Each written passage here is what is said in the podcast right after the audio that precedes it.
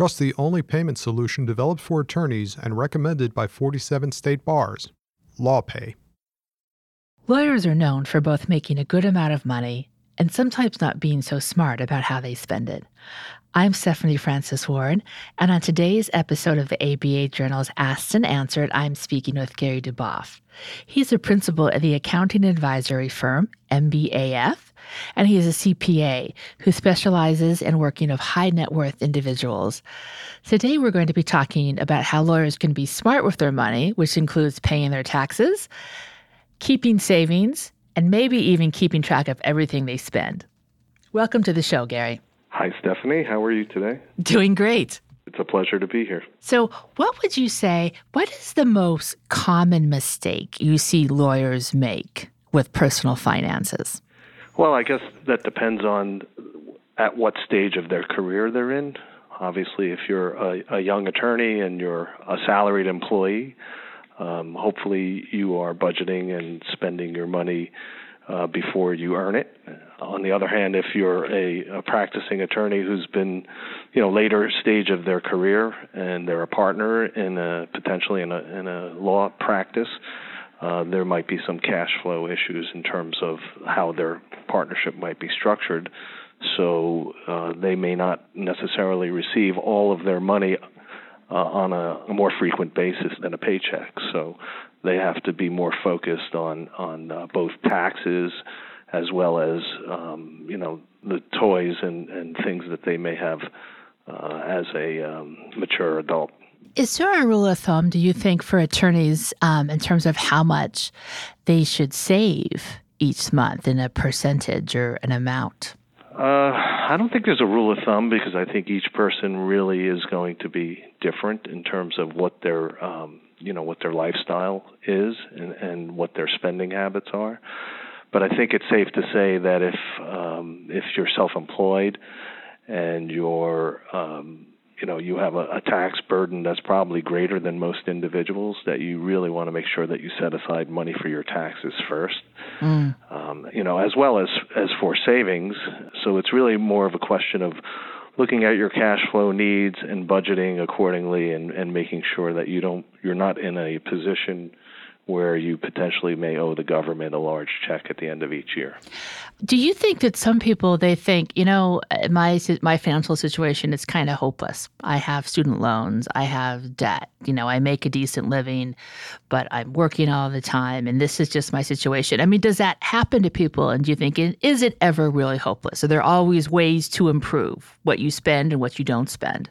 Well, I hope it's not always hopeless. I'm sure uh-huh. there's going to be some light at the end of the tunnel. I mean, obviously, if you're if you're in that situation, then uh, you know you you have to do some pretty um, quick planning in terms of making sure that you uh, you know account for those expenses. Obviously, bankruptcy would not be um, a, a preferable alternative if you're right. practicing law.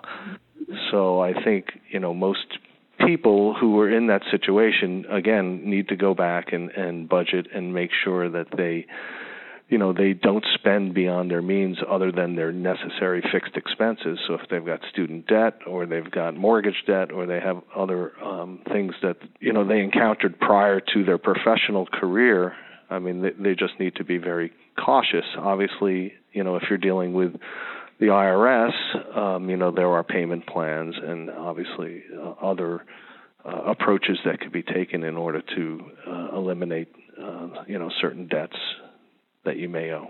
Is it common for attorneys to pay their quarterly tax estimates, or maybe not as much as you'd think? I know everyone says that you should, but I don't know if everyone actually does it.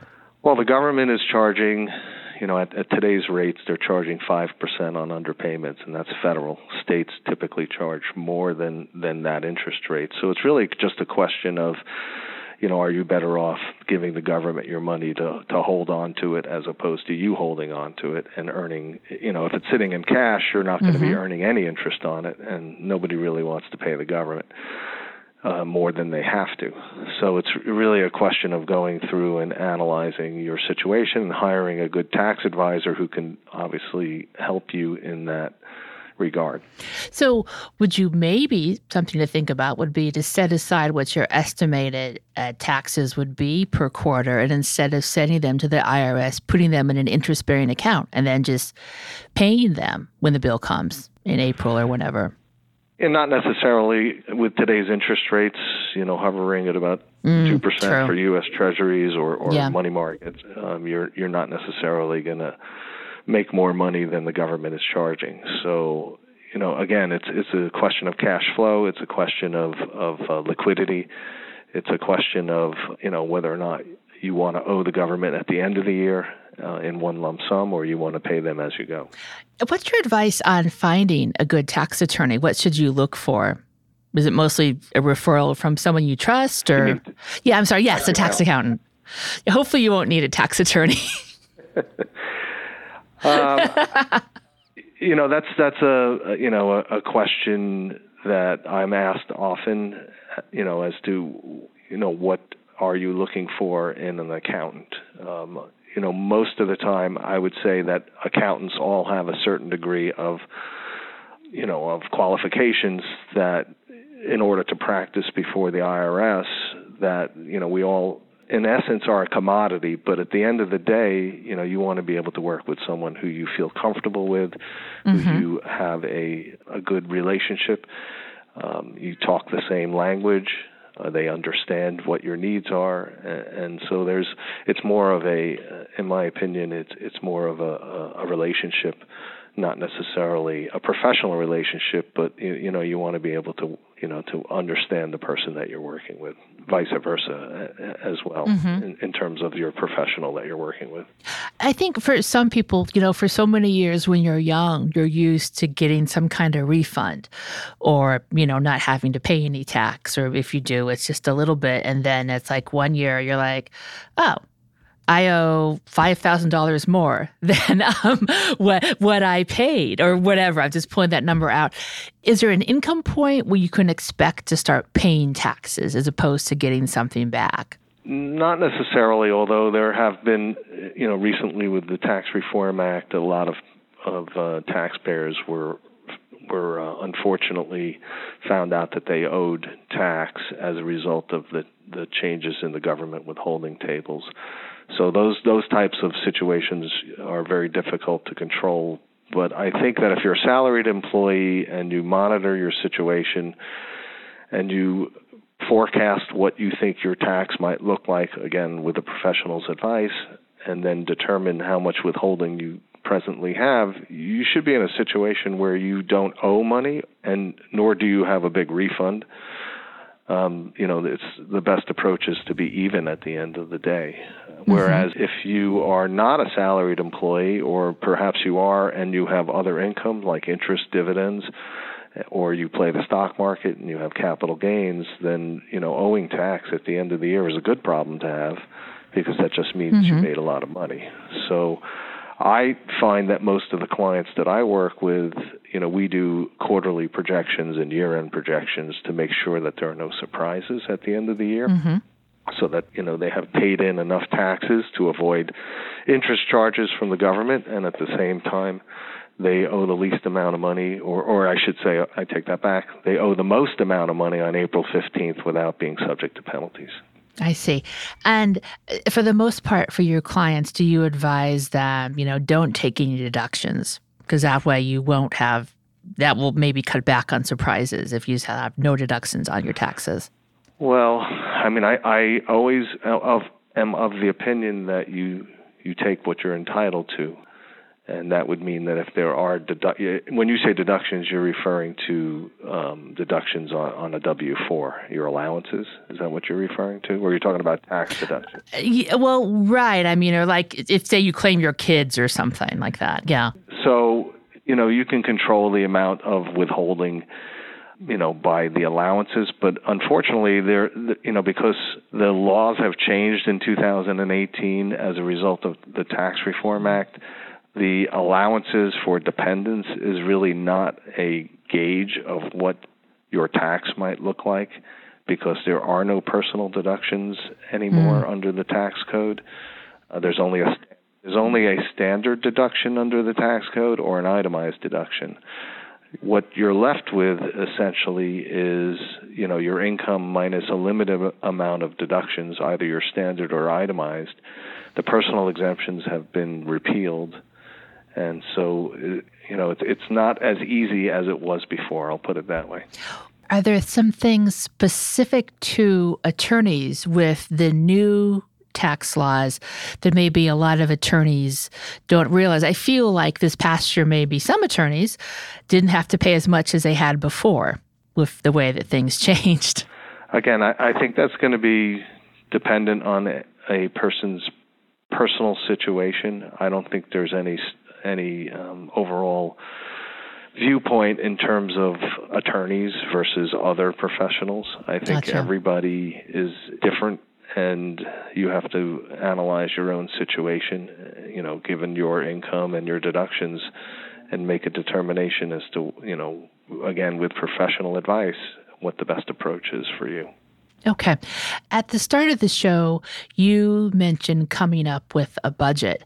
For a new attorney, do you have any like basic advice on what a good budget is? And I'm curious if there's any good apps out there you think that can help you maybe stick with your budget.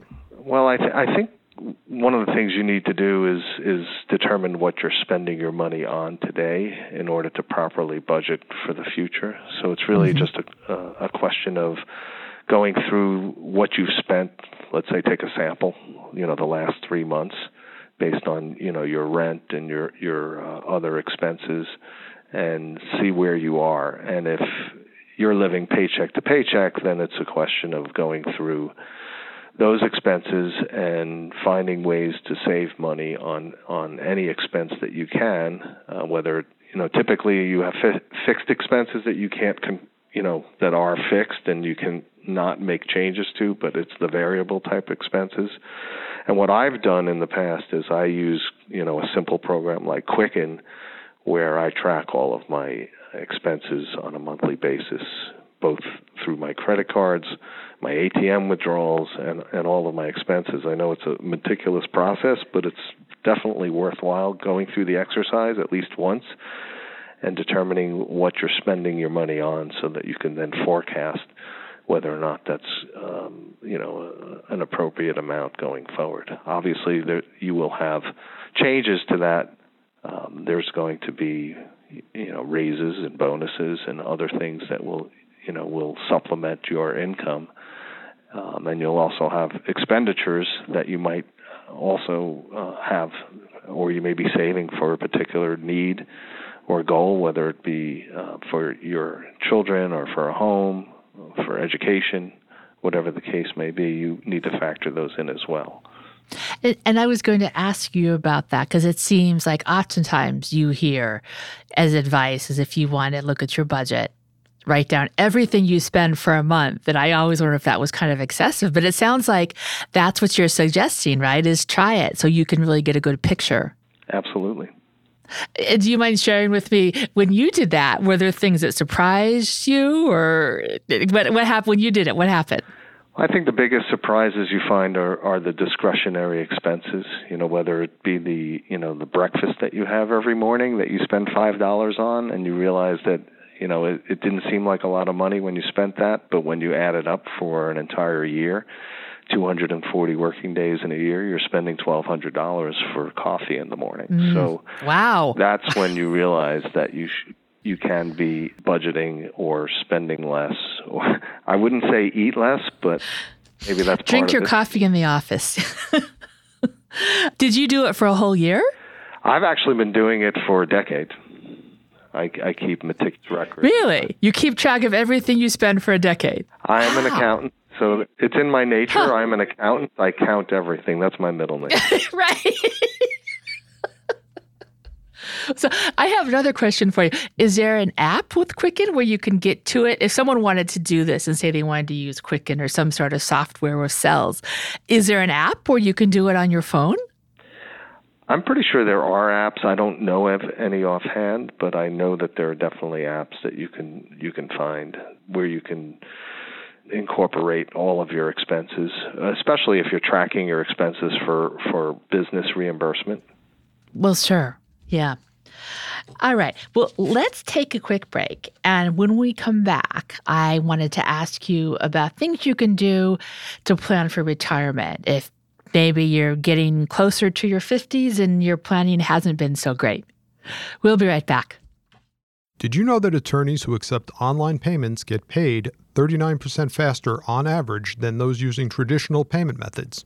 With LawPay, the only payment solution offered through the ABA Advantage program, you can accept client payments online, via email, or in person, no equipment needed. Visit lawpay.com slash podcast to sign up and get your first three months free. And we're back. I'm Stephanie Francis Ward, and on today's episode of the ABA Journal's Asked and Answered, I'm speaking with Gary Duboff, a Manhattan CPA who works with high net worth individuals on personal finance matters.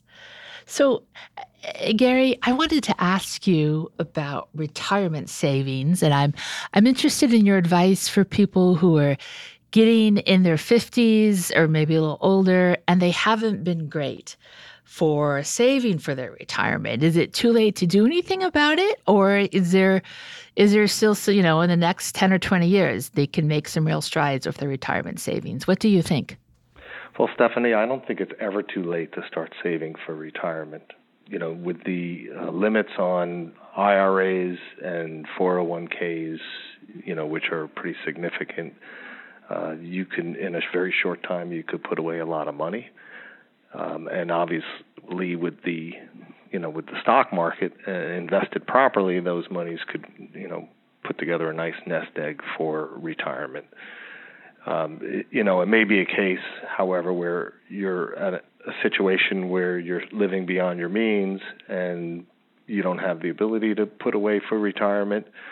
So in those situations, you have to take advantage of everything that you can. So one of the first things I recommend to most of my clients is to make sure they understand what their their benefits are at their company. So if if they're working for a big firm or or they have an employer, I should say, as opposed to being self-employed, they should take advantage of all the benefits that are available to them. That's number one. Would that be like uh, the 401k? What type of benefits are you talking about? Well, I mean, there's obviously medical benefits that they want to take advantage mm-hmm. of, whether they have an HSA or flexible spending account so that they can, you know, minimize their tax cost on their medical and healthcare needs. That's that's an important consideration. It may not seem like a, a lot, and many people don't take advantage of those. So it's it's something that I think that if you do on an ongoing basis and understand what those rules are, there's going to be tax savings available to you that over time will will inure to your pocketbook. And then, you know, with regard to the, you know, the 401k and the match that an employer may be providing, you want to take advantage of all those matches uh, because that that's essentially free money, and nobody wants to turn down free money. And you know, depending on the the um, the employer, you know they may allow you to make obviously you, you, want to take advantage of all the contributions that you can and maximize your own personal contribution as well as any employer matches that may be available to you. Uh, you mentioned maybe you could invest some of your money in the market. Is this a good time do you think to do that? I mean you know you hear stories that if you can come up with 20 like say $10,000 you might be able to turn that around to 40 and the next two years or so. Is this, but on the other hand, it's, I guess it's a risk. Do you have thoughts on whether or not it's a good time to invest in the market now if you don't have a lot of retirement and want to make it grow quick? Well, I, I think that you need to be careful. Um, first of all, you should have an, uh, an investment professional that should assist you in making those investment decisions. Mm. That's, I think, important. Um, if you're investing your money through an employer plan, you know, you shouldn't be sitting in cash. You should always have most of your money invested in in the market in in some way shape or form because if you don't participate in the market you're never going to see the the growth and i don't i'm not a market timer so i'm not necessarily concerned about where the market is today if i'm if i'm concerned that the the market is at a high and it's maybe perhaps a little overheated then maybe I wouldn't put all my money in at one time. I would do what we call dollar cost averaging, and I would put in my money in in uh, in smaller bites. So if I had ten thousand dollars, I might want to put in two thousand this month, two thousand next month. Uh, which is typically what you're doing when you're investing in your IRA or your 401k. You're putting it on on a paycheck by paycheck basis. So you're not putting all your money in at one time and risking any market fluctuations one way or another. And do you think it might be a good idea if you can, in addition to your 401k, to start your own investment account with a professional so you have something separate? So you have two investment accounts going. Yes, you, you can maximize your 401k contribution and you can also um, participate in a IRA. Of course, the IRA may or may not be deductible depending on your other tax situation. For example, if you're participating in an employer 401k, you won't be able to make a deductible IRA, but you could do a non deductible IRA, and depending on the level of your income, you could do a Roth IRA. Mm, I see. And do you have any advice? I think sometimes if an investment seems too good to be true, it probably is. What's a good way to avoid a, a scam with investments or trends that don't pan out? A professional's advice is uh, important, and in seeking a investment professional, you want to make sure that the the professional is a legitimate, you know, investment professional that's not um, working for themselves, perhaps maybe working for a larger institution. And there is a way to, to investigate any investment professional if they're licensed. They should their license should be on record, so you can look up on uh, on the um, FINRA website as to whether or not they have any blemishes on their record.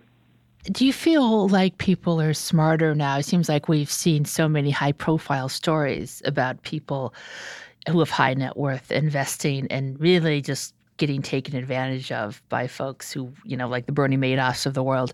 Are people being smarter about that now, do you think, than they were maybe a decade ago?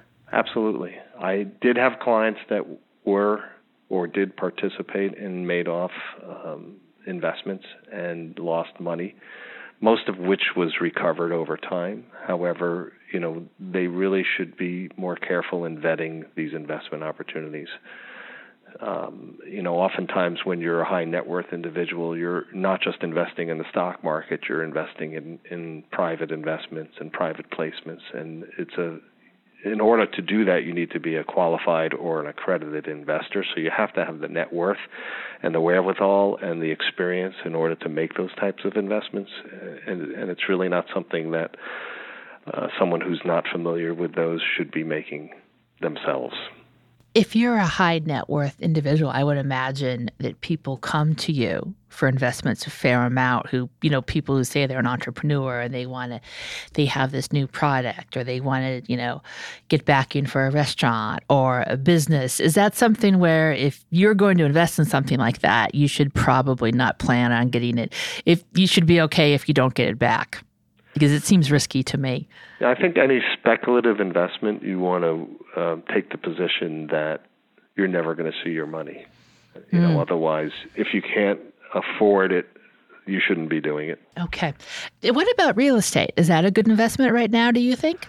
I'm not in a position to make recommendations, but I, I think that real estate is, um, you know, a, you know, it's everywhere, so it's kind of hard to avoid real estate as, as an mm-hmm. investment. And mm-hmm. if you're investing in in various asset classes, whether it be stocks or bonds, to have real estate or alternative investments in your investment portfolio overall is a is a good thing from a correlation perspective. So, you know, in certain cases when the stock market goes up, real estate potentially goes down. That's what correlation means. Um, they're they're not correlated asset classes. So when stock market goes down, potentially real estate could go up. So it's a it's a nice um, diversification tool to use real estate in your portfolio. And uh, what you just said, I would imagine, especially for high net worth people who have that ability, it's always good to have that diversity in your portfolio, right? Because, like as you said, when one goes down, the other one will go up. So you have a safety net, so to speak. I think it's a safer approach than having all of your eggs in one basket. Uh, Gary, I think that's everything that I wanted to ask you today. Would you like to add anything else? I would say that lawyers are an interesting class of, of people in terms of their needs. You know, they're smart people and they oftentimes think that they understand everything because that's the way they were trained. And I think it's important to note that if if they are looking to improve their financial situation, they need to take advice from other professionals, not just giving advice. So I think it's important that they heed the advice of other professionals as well as their peers. Well, it's, sometimes it's hard for lawyers to take advice, I think. At least that's been my experience over the years. Well, hopefully we'll, we'll have changed their mind by the time. Uh, yes. and I guess, you know, you can tell yourself, why would my accountant be giving me this advice if it wasn't good? What's in it for him or her? we have no hidden agenda. We're just trying to help everybody. Exactly. All right. Well, thank you so much for joining us. And also, I'd like to thank our listeners for tuning in. If you like what you heard today, please find and rate us in Apple Podcasts, Google Play Music, Google Podcasts, and your favorite podcasting app. We'll see you next time for another episode of the ABA Journal's Asked and Answered.